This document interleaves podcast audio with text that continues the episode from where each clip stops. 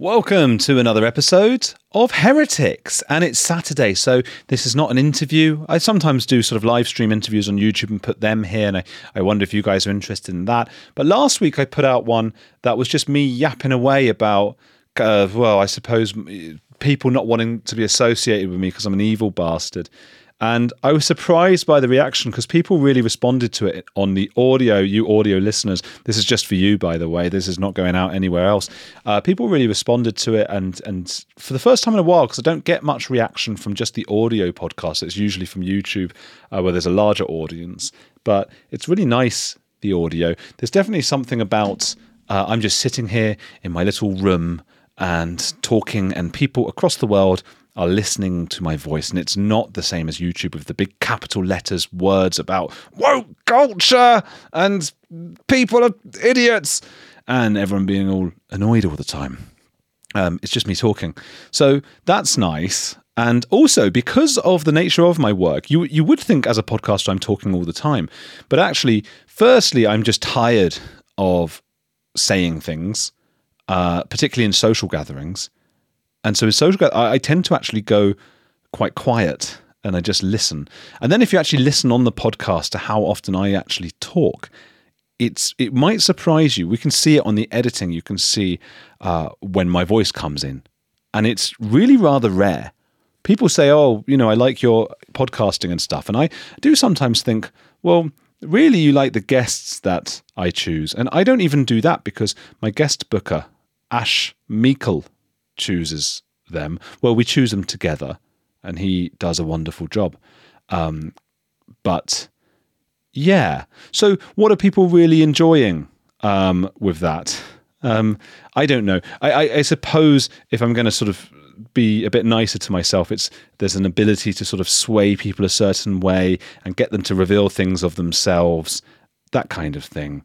Uh, and and but you know, I've looked into what what that is uh, for my book. You know, I've got the Psychology of Secrets. I keep yammering on about it. That's now available to pre-order. It's out April the 11th. I think it's. I don't know. It might be harder to get if you're outside the UK. I saw one or two people have bought it in different countries around Europe, and you can you can get it to to go to those countries. You'll have to see with America. It, it will be out in America itself, I believe, in September. So that's quite cool. Um, but there are ways to make people trust you and that's one of the things I look into in the psychology of secrets. And it's not necessarily what people think. It's not about being a polite, unassuming person uh, or an enthusiastic person or anything like that. That's what we tend to think it's all about. It's actually about being quite assertive. If you're quite assertive and compassionate, um, then more people will reveal secrets and things to you. They'll trust you. So that's quite an interesting discovery, I think. And I hope that serves some of you well. Uh, you're trying to get stuff out of people. Don't be polite, and that makes sense. By the way, I'm going to get onto. I'm, I think I'm going to title this podcast uh, "Is Unconscious Bias Real?" And there's a reason why I want to go into that. But I think because it's an audio podcast, it really gives me the chance to sort of go into a few topics, things that I've been thinking about recently. I don't think I'm a particular uh, mind of interest um, at all, but I think that I am in the fortunate position where I get to spend my time surrounded by quite fascinating minds when I do speak to them um, which is often once a month now or twice a month, and we do the uh, the interviews, and then the interviews come out over the next few weeks. So, but I have these moments where I get to really talk, and then I listen back to the interviews, and we edit them, and I make the trailers and all these things, and I really get to soak up a lot of their information both on and off air. And you get to have dinner with these people, you have phone calls, and you're really learning all the time. Um, quite fascinating, uh, really interesting things from these people. Um, what was my point though, anyway? I think my point was um, that, well, you know what? I've already thought of a new book that I want to start writing, and it's going to be called, and I hope they don't mind me saying this because who cares? I don't know. Well, Oh, maybe I'm not supposed to say. I don't know. But I want to write something about the YouTube forces. You know what I talked about last week, how they move us around, how people start as a YouTuber and then, you know, you, you're just sort of, you, you want your videos to do well. You want everything to do well. And you, you uh, keep trying to make your titles and the pictures more and more extreme. I got told off just this morning for doing that for, for someone's podcast. They didn't want that. They did. They felt like they hadn't said what I had set out to do. You know, when I was on Trigonometry's podcast, they had my face. Now, firstly, I looked very ugly, I, and I'm sure they don't even do it. I'm not. I'm not having a go at Francis or Konstantin uh, or anyone because they're just doing the same thing that I do. Uh, but it was quite an ugly photo of me. It really is bad. If you go to trigonometry on YouTube, it's it's pretty like even it's not one of those things where I'm being like, oh gosh, I hate myself. Like people was that's a terrible photo. It's the worst I've ever seen. Just just just awful. Um, but it then says next to me something like, what was it? I think it was multiculturalism or something, yeah, has failed. And I didn't say that. And I don't know that I, I believe that either. Maybe that's, there are aspects of it that have failed. But then how are they going to get across a nuanced view, like a human person, a real human being's view, which is always going to be hopefully a little bit more nuanced than what we put in a thumbnail or what we put in a title. So I saw that and went, oh, okay, I get it. You know, they know what's good for their audience. And I can either have, you know, some concerns as I do, oh gosh, are people going to think I'm saying a thing I'm not? And like 10,000 people watch it. Or let them do what they want and 200 and whatever thousand people watch it. Well, I don't know about you, but I'd opt for the second. I think that's, you know, I'm getting my message out. And then when they've clicked it, it's much more nuanced because you're actually getting me talking. That can't be changed. But then to what extent am I hitting on sound bites, extreme sound bites, in the hope of this video doing well? It's my career. And that's the funny thing is that our careers then get mixed up with uh, our beliefs and things outside of our careers. Uh, most people listening are not podcasters. I, I, know you all do different jobs and work, and you probably work extremely hard. Most of you, I, I really do think most people work too hard, uh, and, and, we, you know, I do as well. So take a break. I, it's good that you're listening to a podcast. Take a breather. You're driving the car. You, you, you're having a jog. Take a breath. Nothing matters. We're all going to die. So I've lost my train of thought again, haven't I? Maybe this isn't a good podcast. But few of you, I imagine, you know, I, I, actually imagine most of you are trying desperately not to have to take a side publicly with some sort of culture war stance because it could get you in trouble with your job. Not so with mine now. Obviously, taking that step and, and making it very culture war driven, that was a big moment. And increasingly, I'm finding not just people not wanting to be on my book or wanting to be in my presence or whatever, but also a creeping paranoia in me which if I'm not careful will probably, you know, given what I've learned about cults, will probably push me further and further into a corner. If I start to see people who I, I don't even know their opinions and I start to assume that they think the worst of me, I'm just not going to speak to those people if if I if I feel if I go too far that way. And I'm just going to want to surround myself with all those other YouTubers and the other people and all these, you know, and and end up having that yeah, it's a complicated one, isn't it? Um, so I have to be careful of that. At the same time, I do have that creeping paranoia. I do have that feeling of like everyone I meet, I'm at a party, like a family friend party, or if I'm at like a book event or whatever it is, and you meet other professionals and things like that, and you get speaking and they go, Oh, so what do you do? Um, I had that with quite a famous person last night, actually. I was at a big book event thing, and it was a a famous person from like the mainstream media. And I said hello, and she said, What do you do? And I said, I'm a YouTuber. And then I found myself dreading her next question. And it was always going to, you know, it's a normal question, isn't it? Which was just like, Oh, oh what, what kind of channel? And I didn't know what to say. So I just said, Oh, I interviewed Robbie Williams. Because really, I didn't want to say, Oh, it's Culture Wars. And I sort of thought she would. You know what it is? It's not even that I thought she'd be offended. I thought she would turn her nose up uh, and, and completely unreasonably. I have I, I know absolutely nothing of this person's politics or their uh, hobbies or what they're interested in. I really do not know. And even if there was like something written about who what they really think and blah blah blah online, that's very different to their real persona who who might really enjoy my podcast. They might find it really interesting and and eye opening. But all I could think was that she would sort of roll her eyes. And I'm starting to get that way, I think, with you know what you would call the mainstream media or the legacy media. I start to feel that they're I, to, to, to borrow a word from the woke, which I don't like to use, but I think they're in a very privileged and unique position but at the same time, it's it's not great because they can't really say what they think if they do think other things. But if they don't, if they don't secretly question a lot of the stuff around uh, some of the woke stuff and the popular Meghan Markle and the trans stuff, that it's all nice to, you know, all that stuff. If you say it, then everyone loves you and claps you and applauds you. Um, yeah, if if they actually love that stuff, if they're on board with it, then life is really nice for them because they get to just say what they think, which is like boo to Ricky Gervais, boo to Russell Brand, um, who who I also would now boo, given what he's done or is accused of doing. Um, I would I would potentially boo him. Uh, I would yeah I wouldn't want to you know be sure on that. Anyway, they get to sit there on Have I Got News for You? What you know, all the programs that I like. I like Would I Lie to You, and these are British shows, by the way, for people outside. And they just get to say what they think, and they just get clapped and clapped and clapped. But then they meet people like me, and I feel like they'll look down. There was that bit, of course, I've mentioned it before, where Ian Hislop was banging on about Piers Morgan and saying, "Oh, no one watches him anyway." Gets hundred million views in a month, Piers Morgan, and I thought what that means is that Ian is just not valuing views that come from outside of his inner circle on the B- at the BBC.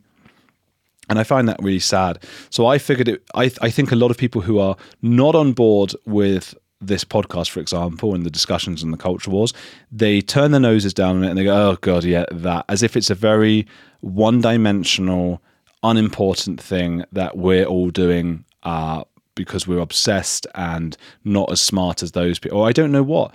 Anyway, that, that might all be my paranoia, but that's how I feel. Like, oh God, the culture wars is a you know that kind of thing. It's like, well, it's all well and good by you because you're in at the BBC, getting loads and loads of money for sitting around, you know, doing nothing, going on Taskmaster, just waltzing around, um, whoring yourself out. Quite frankly, while the sort of gatekeepers keep scratching your back. Well, of course you don't. You're not incentivized to think that anything might be wrong with that situation. You're incentivized to just sort of, okay, let the powers that be do their thing and don't rock the boat. I hope people know what I'm talking about to some extent. It's just a feeling that I've been having recently, and I, I find it quite sad. Um, and and that is that thing of being on the outside, looking in. And I think a lot of you probably feel that way too, which is why you enjoy this podcast. And it's it's also, you know, about ideologies and things like that. But sometimes I find, I've been finding recently, particularly online on Twitter and YouTube, that when I want to make a point about, say, the culture wars, or it might be trans ideology or woke culture, whatever it is, um, you start to attract groupies who then come to find that you have a view that is not absolutely pure.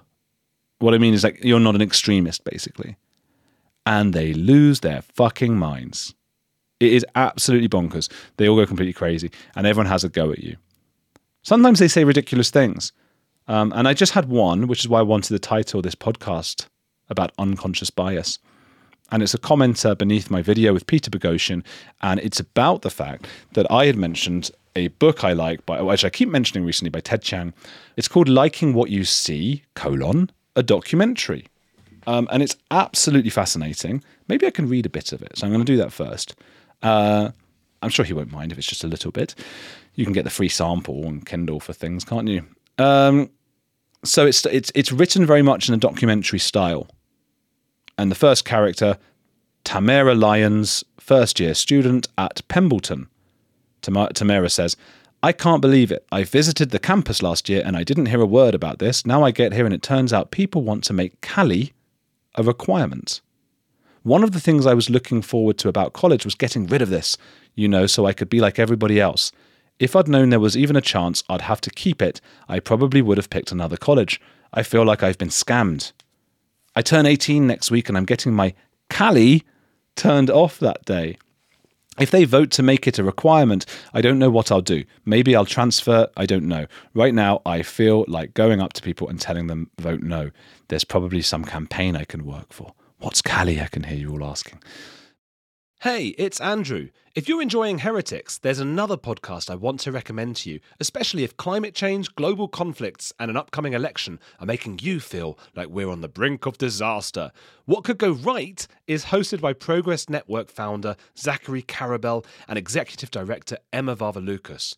On What Could Go Right, the hosts sit down with expert guests to discuss the world's most pressing issues without resorting to pessimism or despair that we hear so often. Instead, they look back at how far society has come and look forward at what it will take to achieve an even brighter future. Is progress on the way? They may not have all the answers, but on what could go right, they're asking the key questions. Tune in to hear interviews with upcoming guests like writer Coleman Hughes, CNN host Fareed Zakaria, and economist Alison Schrager. If you're looking for a weekly dose of optimistic ideas from smart people, join them every Wednesday on What Could Go Right, available wherever you get your podcasts. A few decades ago, private citizens used to be largely that private. What's changed? The internet. Think about everything you've browsed, searched for, watched, or tweeted. Now imagine all of that data being crawled through, collected, and aggregated by third parties into a permanent public record. Your record. Having your private life exposed for others to see was once something only celebrities worried about, but in an era where everyone is online, everyone is a public figure. To keep my data private when I go online, I turn to ExpressVPN. Did you know there are hundreds of data brokers out there whose sole business is to buy and sell your data? The worst part is they don't have to tell you who they're selling it to or get your consent. One of these data points is your IP address. Data harvesters use your IP to uniquely identify you and your location. But with ExpressVPN, my connection gets rerouted through an encrypted server and my IP address is masked. Every time I turn ExpressVPN on, I'm given a random IP address shared by other ExpressVPN customers. That makes it more difficult for third parties to identify me and harvest my data. And the best part is how easy ExpressVPN is to use. No matter what device you're on phone, laptop, or smart TV all you have to do is tap one button to get protected. So if, like me, you believe that your data is your business, secure yourself with the number one rated VPN on the market. Visit expressvpn.com slash heretics and get three extra months for free. That's expressvpn.com slash heretics. Go to expressvpn.com slash heretics to learn more. Maria de Sousa, or Sousa, third year student, president of the Students for Equality Everywhere. Our goal is very simple. Pembleton University has a code of ethical conduct, one that was created by the students themselves, and that all incoming students agree to follow when they enroll. The initiative that we've sponsored would add a provision to the code requiring students to adopt calliagnosia as long as they're enrolled. Anyway, it goes on like this about this whole thing. And what calliagnosia is, is they decide to turn off at, at a certain high school or secondary school, they turn off your sensor for beauty. So nobody at this high school or secondary school in Britain, as we call it, knows even if they are good looking or if their friends are or anything like that uh, because they've had some sort of procedure done on their brain. And what an interesting topic. I mean, what a concept for a book. And that's why I'm such a fan of Ted Chiang because Ted Chiang also wrote um, Arrival, uh, the movie, which is uh, what, what's it called again? Stories of Your Life. It's just a phenomenal short story that was made into a brilliant movie about aliens, about uh, octopus aliens that come down. And when you learn their language, uh, something remarkable happens. And it's all to do with the Sapir Whorf language theory, which I'm obsessed by as a multilinguist, which I always show off about. Um, but going back to this one, the idea of a uh, a world where you can turn off the beauty sensor is a really interesting one. And it begs the question would that be good for high schools? Would it stop boys and girls from distracting one another in class? Would it stop preferential treatment of the good looking kids? Because, come on, I mean, you know, I, I think the reason we don't want to talk about unconscious bias, this is what I'm getting to, is that it, it then moves into race. And to me, there is undoubtedly unconscious bias around race. I just can't have it being wheeled out by morons like Prince Harry or whoever else it might be as an excuse for everything. Because ultimately, the problem here is that there's unconscious bias about everything. So when I maybe debate with people who talk about unconscious bias with, regard, with regards to, to race, my response is not, and I don't think it's a good response, by the way. Uh, when people say, "Oh, you know, that doesn't exist," I think you've you've lost the battle already. The very idea that there's no unconscious bias about anything, in my mind, is absurd. That is absurd. We know that. You know, you meet a good looking person. Uh, I remember this. There was a girl at school when we were like 14, and I knew her fairly well as a sort of friend of a friend or whatever. I was a 14 year old. Do you even have friends at, well, I guess you do, don't you, at 14? So I had a friend and she was nice, but not, not dim actually. She was smart enough, but boring. Just a boring person. Now, she might as an adult be extremely interesting. So I'm not, I'm not having a, you know, pop at some, a girl I knew when I was 14 or 13, but she was dull. Uh, had nothing to say.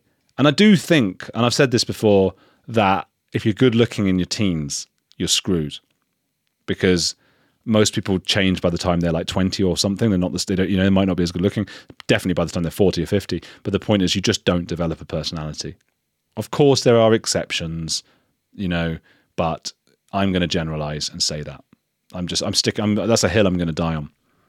But the thing, interesting thing about this girl was that because I was fairly friendly with her, I would come across other people at my school or whatever who said, "Oh, you're friendly with her." Oh my god, she spoke to me the other. What a funny, what a eh, amazing. Guy. She's so. I couldn't believe how fun. You know, and obviously she was just extremely good looking. And I don't doubt that these other boys were well intentioned. That they were trying to be impartial and just to say this was really interesting. You know, what they really meant was, I can't believe someone so good looking actually gave me the time of day to speak to me, and they found her to be just utterly charming she, you know, she she objectively wasn't that child. Just objectively mediocre person.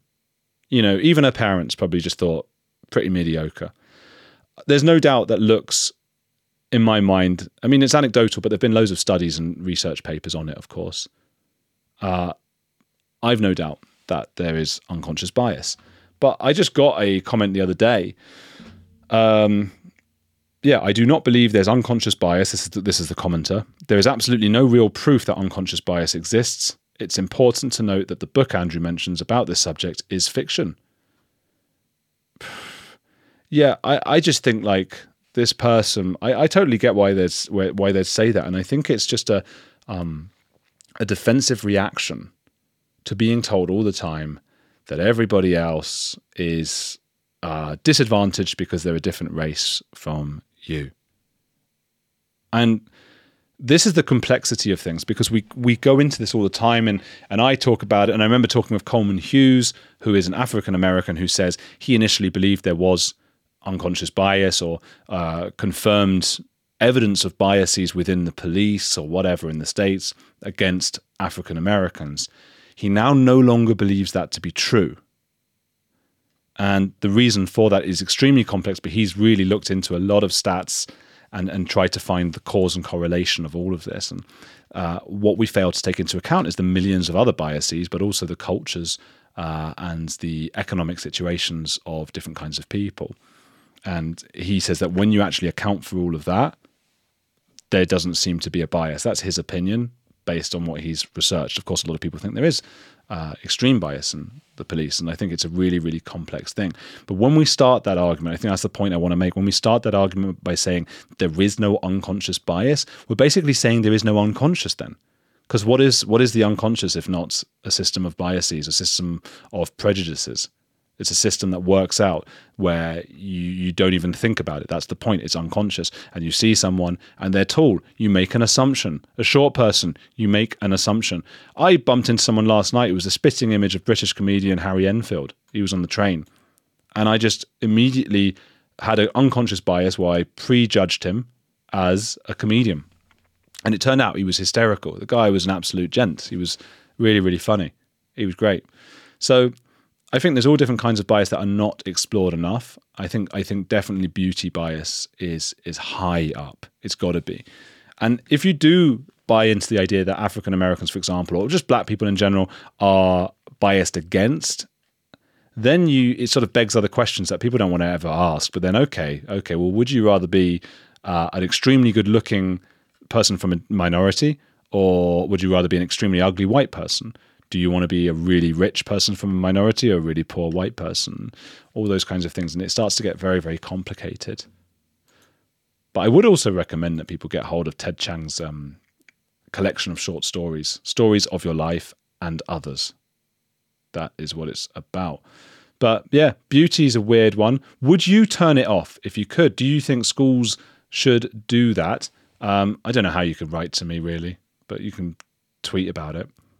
I've been thinking about cancel culture as well. Uh, similarly, I am a bit tired of having to go, that doesn't exist, that does exist, because, you know, we're talking about 80 million people in this country or 350 million in the States, 8 billion or whatever it is worldwide. It's a lot of people, and there are a lot of different circumstances. I mean, does cancel culture exist? Does a culture of cancelling exist? Does a culture of wanting to cancel exist? Well, yeah, I spoke about this last week and this kind of policing that we do in tribes. It feels good it obviously feels good. To to incentivize us to do anything, I really do believe that uh, it has to feel good. And I challenge you now. Again, get in touch if you disagree somehow. Uh, I don't know how. I mean, some. I, I don't mean if you disagree somehow. It, as, as if I can't imagine how anyone could disagree with me. I just mean get in touch somehow uh, with me if you disagree, um, because I cannot think of a single thing you would do unless it felt good to do. And then people start saying, oh, well, the people start, as if I'm having this argument every day. People start saying, the thing about that, let me tell you. Um, what about when you just do something out of duty? It's like, well, yes, duty has been ingrained inside in, in you so that you, you know, it, so that it feels good to do this thing. Why else do you do it? Um, so I feel quite sure of that, and that's a shame because it it does make us feel a bit um, selfish. Uh, Sun Tzu wrote an essay called A Man's Nature is Evil. The idea behind this essay, and this is actually, I got this from this, uh, what did I get this from? A research paper on calliagnosia, which is the fictional medical treatment uh, in um, in Ted Chiang's book. Um, but I can't see who wrote what I'm reading. It doesn't say, but it's a research paper on calliagnosia on bartleby.com. Uh, and Sun Tzu wrote an essay called A Man's Nature is Evil. The idea behind this essay is to show that a man's nature is evil and that goodness is the result of conscious activity. This idea depicts that human beings are evil from the beginning of their lives. One must be taught the ways of the sages, as Tzu would describe. In his essay, Tzu compared human beings to that of a warped piece of wood. Tzu states that a warped piece of wood must wait until it has been laid against a straightening board, steamed, and forced into shape before it can become straight. Huh. Interesting. Uh, yeah, I, well, look, I don't think that people are evil. I think evil is a bit of a an archaic, dramatic, melodramatic word, really. What does it even mean? When we talk about psychopaths, when I've met psychopaths and spoken to them, there doesn't seem to be this driving force of evil. It's actually perhaps contempt, maybe even a bit of disgust, but mostly just nothing. Just how can I do well from this particular situation? And that is it. And I think that a psychopath is just an extreme version who's more in touch with that kind of what will make me feel good or more honest about it. They seem to have some sort of issue as well with connecting to the bits of empathy that we have for helping other people. And when I say empathy for other people or for helping other people, what I mean is the fact that it just makes you feel good. And I think Sun Tzu's point, although I don't agree with this idea of evil, I think his point about um, having to learn is really, really important. I don't believe that empathy is innate. And then you've got to ask about whether good and evil are innate. And I, I, don't really think they are. I think they're concepts that we've made up. And there are probably alien races out there who have completely different concepts of what is good and evil and would be appalled by many of ours and would be appalled by theirs. And it's totally, maybe they have a culture where you just, you're supposed to just murder each other. And it's, it's just immoral not to do that. That seems extreme. So I don't really know about that but I think there are different kinds. And, and, if you don't have to travel, I was, I think I was saying a bit of this last week. You don't really have to travel to another galaxy to see this. You just have to go back hundred years, or fifty years, or twenty years. Go back to the Me Too movement. People before that, people just laughed when actors and directors said horrible things to women and had sex with them to try and move them up the path or whatever. Well, now we think that stuff's really bad, and people can't do it, and they're kicked out of our tribes if they try and do it. That doesn't mean there's some kind of arc of constant progress. We might be wrong about that. I mean, it seems intuitive to me, right? It seems intuitive to me that we don't want women being put in this kind of situation where there's a huge power imbalance and they're made to have sex to climb the ranks or whatever. But but who am I as some sort of eternal arbiter of morality forever? Maybe generations to come, maybe in a thousand years, they'll say like, "Oh God, that was ridiculous! I can't believe that." Now they didn't let women fuck everywhere to climb the ranks, or they didn't let men just express this. Who who knows what thing that seems crazy to us right now might be morality, or might be considered moral in a thousand or ten thousand years, or on an alien civilization somewhere. So I think what happens is you grow up and you you learn about different kinds of uh, uh, social societal norms and things like that, and you learn oh in this culture we don't eat dogs we love dogs. So then you see a dog suffering, your heart melts. It, it starts to hurt you. It physically hurts until you save that dog. Not so for cows and pigs. I suppose they're not domesticated in the same way, but I was saying last week as well. I think uh, I've seen plenty of videos where they're sort of just wandering, wandering around, wagging their tails, pigs and things, you know. And uh, what? Because they stink. Well, if a dog stinks, you don't, you know, you still care about it mostly. I think that's a really prime example of how empathy seems to be learned. We've learned in our society we do not eat dogs. Dogs are our friends. We feel bad for them if they suffer when a pig or a cow is in that situation, as as millions of them are. And I'm not lecturing about vegetarianism, by the way. I, am not. This is not the point I'm making at all. I just, I just think we don't care, and I think it's because of it. And that just shows the extent to which we cannot care if a society deems something acceptable. So what are we? Just pawns in some sort of mad system? it, it is just a fact that loads and loads, like most normal nice people who would have gone round and given their grandma a big hug and got her a present and whatever for her birthday, all this nice stuff, would have just like kept a bunch of slaves and just would not have thought twice. And the same person who goes and helps out at the local food shelter was also denouncing Jews to the Nazis. That was just happening. I think we actually do our kids a disservice, and I think we don't teach properly about cult ideology and the banality of evil. We just don't teach properly at schools and things. It, it, it, should be so easy to do, and it's why we don't worry so much about the left. We are given this narrative, and our kids are given this narrative of, oh, people back then were evil. I remember being at school, and I was mostly asleep at school. I was so tired. I didn't want to misbehave, but you do because you're so tired all the time. It's so hard. You can't sleep enough as a teenager. Like, there's not, it's never enough. Like 15 hours in a day, it's like that wasn't enough sleep. And you go into school and you're just tired, and everyone's wearing a grey, drab suit. At least at my school, they were with the grey buildings. And man, awful. Um, but I was half asleep the whole time. But I, again, I, I remember thinking when we learned a bit about slavery or the Holocaust, like, oh, what I wouldn't give to be back in that time and to be helping people. No, I wouldn't. I don't know. I'd like to think I would, but I just I just would be a different person. I would have grown up with different uh, moral norms. I would have. I I I don't know. You want to be appreciated by your cult, and if your cult happens to be an entire country or a world, which it is in a sense, then you do what works by them, because that's how you get a, praise. You know, or praise appraisals. That's how you get praised. I, I just I, I don't see any other way. I, for, for those saying no, no, there is innate goodness in us. I don't know how you can explain slavery. I don't know how you can explain the Holocaust, the Hutus in Rwanda, the Tutsi. How do you explain that stuff? Please, somebody give me another idea. If you think that there is something good about a human being, what we're really doing is we're just adhering to what our society deems acceptable, and we are making sure not to transgress those rules because we'll be kicked out the tribe. It's selfish. And I think that's okay.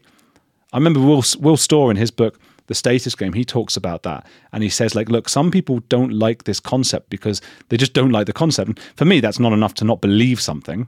You know, Uh, a lot of people are like, how can you not believe in God? And you know, I am an atheist. I know a lot of you are believers, and that's fair enough. And they go, don't don't you realize Pascal's wager? You should believe in God because that will help you. And it's like, I can't make myself believe. I, you either do or you don't. And similarly, yes, it, it, it might be seen as a distressing or a disturbing concept that nothing we do is actually there, there is no altruistic act, let's say. So, but Will Storr actually said, okay, forget that then. Some people have a difficulty believing in things when they are negative. And that's a self defense mechanism. And I understand that. And what Will said was, okay, well, let's look at this from a positive angle. How extraordinary, how amazing of nature, of our evolution, that hundreds of thousands of years, millions of years really, but hundreds of thousands of years of human evolution have conspired to make it so that we are incentivized to do good.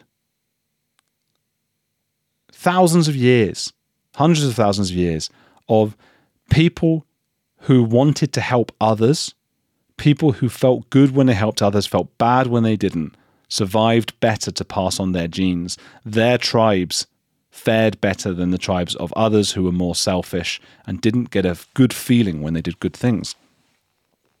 Of course, that then raises the philosophical question of, well, hang on, how can we put people in prisons and things like that if such a determinism or such a deterministic world is our reality?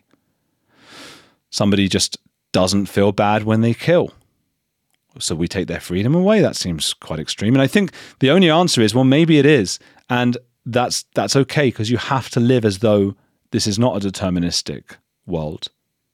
It's the only way to go on. You, you can't live thinking, gosh, everything's sort of laid out in a way already. You've got to think, no, there's free will and you have to act as though there is.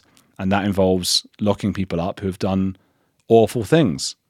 And that's part of the whole deterministic dance anyway. You know, that was always bound to happen. We were always going to lock them up because we needed to sort of expel them from the tribe and keep them from continuing to murder. But that whole thing I was just saying about um, politeness. Sorry, well, adherence to societal norms. I, I, I think that is what politeness is. So something that is polite today was not polite 100 years ago. We've all seen those adverts for like banks and things like that where they talk about the different languages of the world and what is polite in a, one country, like spitting is not in another, and spitting out chewing gum. Or if you finish your plate in Japan, that's impolite. So polite if we look at politeness rather than good and bad, it's even more obvious that this is a very, very subjective thing. And it really, really means adherence to group think. And I think it's not a bad thing. I, I, you know, we need some level of politeness and courtesy in society for us to thrive and, and to exist, to, you know, some sense of social cohesion. But going back to my beginning point about um, secrets and who we reveal to, and how we can get people to reveal stuff to us. It has been found that most people think that being polite is an indicator of whether or not you will be re- trusted with their secrets. And that is actually one of the worst things you can be. That's why my book, The Psychology of Secrets Adventurers, Adventures with Murderers, Cults, and Influencers, is such a seminal work, and you must go and get it now. But it's an interesting point. I did think, okay, so why is that? Why is it that actually we don't tell people who are polite? And you think about what polite means and has meant in situations where it's life and death if you reveal that secret. Well, look at the Stasi. So, what does a polite person who lives under the rule of the Stasi, the oppressive regime, what does a polite person do? How does a polite person behave? Well, a polite person, in my view of what politeness is, is somebody who reports their neighbor you know, who sees, hey, my, my neighbor's into pornography. I'm going to report them. Pornography was one of the key things the Stasi used to embarrass people. They used to stuff it in uh, people's mailboxes just to create chaos, and then their neighbors would have to report on them. They also forced some of the people working for them to attend like premieres, cinema premieres of pornographic titles, um, to then have that as collateral to use against them at a future date. Pornography was the thing pornography was the symbol of transgressing politeness. It was the ultimate rudeness because being polite was the virtue in that society, and it is in all. I think in all societies, in many respects, if politeness means just doing what is right by that society. Um, so if you're a polite member of the Stasi, if you're a polite person living under that, you you see your friends got a pornography in their mailbox, you report them. So why would you tell your secrets to this person? just makes no sense. So it's amazing. We have actually learned not to trust overly polite people. Just you know those. You've, everyone knows those people like the suck up at school always putting their hand up, always. Those kids were polite as well, but they would have told on you in a second. And that's why the heroes in our movies are not polite people. Think of um, Catch Me If You Can, Frank Ab- Abagnale. Think of um, the talented Mr. Ripley. We, we don't respect the polite person. We want the one who's like, I play by my rules. I do what I want. I get the job done. Don't know what accent that is, but it's just someone in a movie who gets the job done, regardless. Um, so we actually tell assertive people, people who get the job done. That's who we trust. So I think, I don't know. I don't know entirely, you know, this is a few different thoughts I've put together. And I think it is important to be polite, uh, definitely. But I think with an awareness that doing so uh, when that means submitting to a cult, a community, you know, not not ever being the one to go, hang on a minute, guys. No. That's really tough. And that's tough on both sides, right? Because I think you're, when I talk about politeness, I, I guess you guys think of like being woke and stuff like that. Being woke is a hugely polite thing to do. Uh, it, it, does often mean not really asking questions, although they would say it does mean asking questions, but these are questions that are very acceptable to a BBC audience or whatever. But on the other side, I've spoken about this last week as well. You look at like the gender critical ultras or if you look at Scientology, or if you look at um, incel communities, or whatever it is, being polite means, you know, signing up 100% to the ideology. Um, and that means ever if you ever say, "Hey guys, no, like I don't agree with what you're saying," that's not being polite, and you're out. But that's someone I'd tell a secret to way before I'd tell a secret to all those people who are just signing up to it. I always talk about Amanda Montell's Cultish. I really liked that book. And I think the only, look, we're all in sort of culty communities. We're all in communities where, oh, there are certain things you can't say because it would be impolite to do so or improper. And in her book, she's made that suggestion, which I, I think is life changing. And I say to people all the time now is, you know, don't try and leave that community necessarily if you're finding it a little bit cultish and a little bit uh, imposing and whatever. Make sure that you are actually part of several different communities so that you're never in a place where you're too scared to speak out because you might be kicked out and you'll have nothing. It needs to be that you are able to speak out and say, hey, I don't like what our community is saying. And they go, well, get out. And you go, okay, well, I've got three other communities. So screw you guys. Nah. Anyway, I hope you have found this of interest as something a little bit different. A Saturday episode of me just rambling, like Adam Buxton's ramble chat. My book, The Psychology of Secrets My Adventures with Murderers, Cults, and Influencers, is a playful romp. I don't know. It's, it's a psychological thriller. It had a review. Do you want to hear the review? I got a review and it was great. And it was from an Instagrammer, uh, a bookstagrammer, actually. Um, I wonder how I can find it. I do I do this one like you know I can't have people like going through and editing. There's just not the uh, what's it called exactly the funds. Uh, this was by the Instagrammer a fine read who goes by Alice and is a bookstagrammer, and uh, they gave The Psychology of Secrets by Andrew Gold five stars. And they have a picture. They got the. I didn't even know the book's going out. No one's even given it to me. It's coming out in like a month. I don't even have a copy but they get like this copy from whoever. And she wrote, right? And this was exciting because it's the first time I've ever had a book reviewed. Like, wow, it's the first time I've had a book. She wrote, It's always incredibly nerve wracking when you read a book that you absolutely love because when it comes to writing the review, you want to give it the justice that it truly deserves. When I say love, I'm not sure if that's even the right word for how I feel about this book because I don't think you can love any of the topics discussed in it. Perhaps a better phrase would be utterly captivated. The Psychology of Secrets takes readers on a gripping exploration through the intriguing worlds of murders, cults, and influencers, to name a few, shedding light on the complex interplay of secrets and human behavior and unraveling the mysteries that lurk beneath the surface of seemingly ordinary lives. What truly sets this book apart is its remarkable depth of research and Gold's, that's me, ability to weave together compelling narratives that are as enlightening as they are enthralling. With each chapter, I found myself drawn deeper into the intricate web that secrets create, from the mesmerizing allure of cult leaders to the subtle yet powerful effects of social media influencers. The prose is nothing short of exceptional, rich in detail, yet accessible and engaging, making the most complex psychological concepts readily understandable. Whether you're a seasoned enthusiast of psychology and true crime, or just getting started, the psychology of secrets is sure to leave a lasting impression.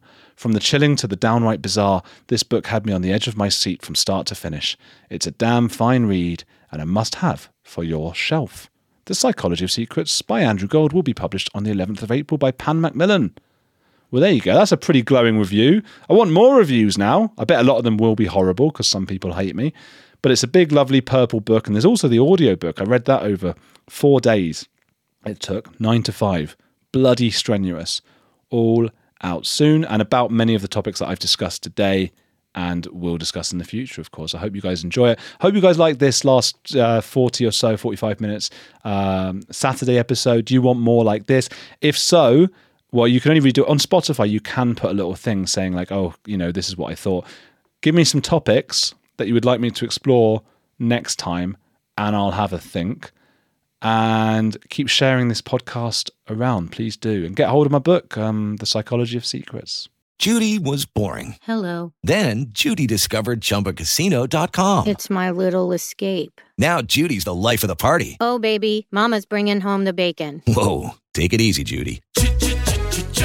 The Chumba life is for everybody. So go to ChumbaCasino.com and play over 100 casino style games. Join today and play for free for your chance to redeem some serious prizes. ChumbaCasino.com. No purchase necessary. Void where prohibited by law. 18 plus terms and conditions apply. See website for details.